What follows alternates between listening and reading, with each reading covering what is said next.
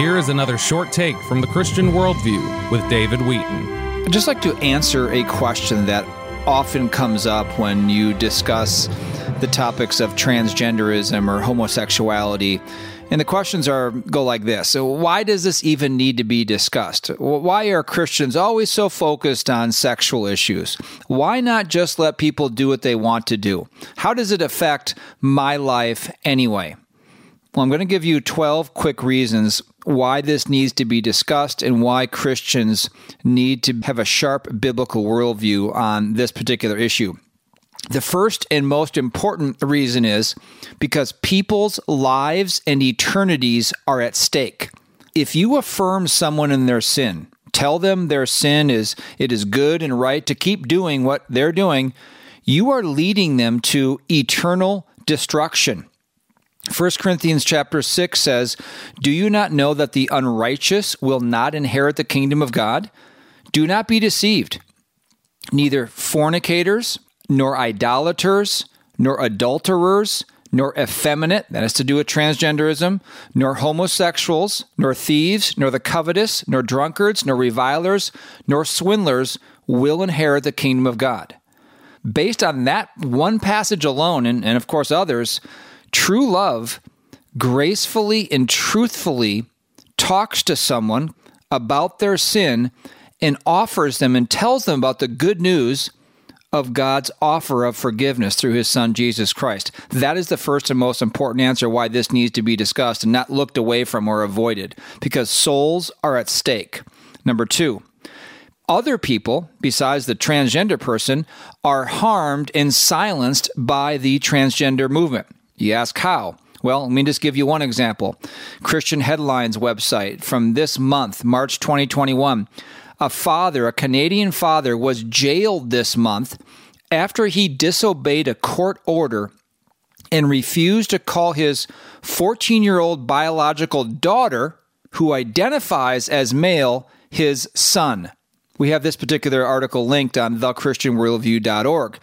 Should someone really be compelled or forced to use the preferred pronouns of someone or be jailed? Really? The transgender movement and the homosexual movement, the LGBTQ movement, ruins freedom of conscience and speech and religion because it forces others to go along with their worldview or else. Number three, children are physically harmed. I'm just going to play a quick soundbite of Rand Paul, senator, questioning, quote, Rachel Levine, who is a biological man making himself up as a woman. Listen to this man's view of transgenderism. American culture is now normalizing the idea that minors can be given hormones to prevent their biological development of their secondary sexual characteristics. Dr. Levine, you have supported both allowing minors to be given hormone blockers to prevent them from going through puberty, as well as surgical destruction of a minor's genitalia. Do you believe that minors are capable of making such a life changing decision as changing one's sex? Well, Senator, thank you for your interest in this question. Um, transgender medicine is a very complex and nuanced field um, with robust research and uh, standards of care that have been developed. And if I am fortunate enough to be confirmed as the Assistant Secretary of Health, I would look forward to working with you and your office and coming to your office and discussing the particulars of the standards of care for transgender yeah, medicine. The specific question was about minors. Let's be a little more specific since you evaded the question. That man who calls himself Rachel Levine is now the U.S. Assistant Secretary of Health.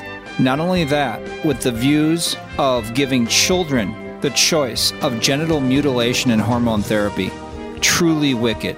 This has been a short take from the Christian Worldview with David Wheaton. To find out more about the Christian Worldview, order resources, make a donation, become a monthly partner, or contact us, visit thechristianworldview.org.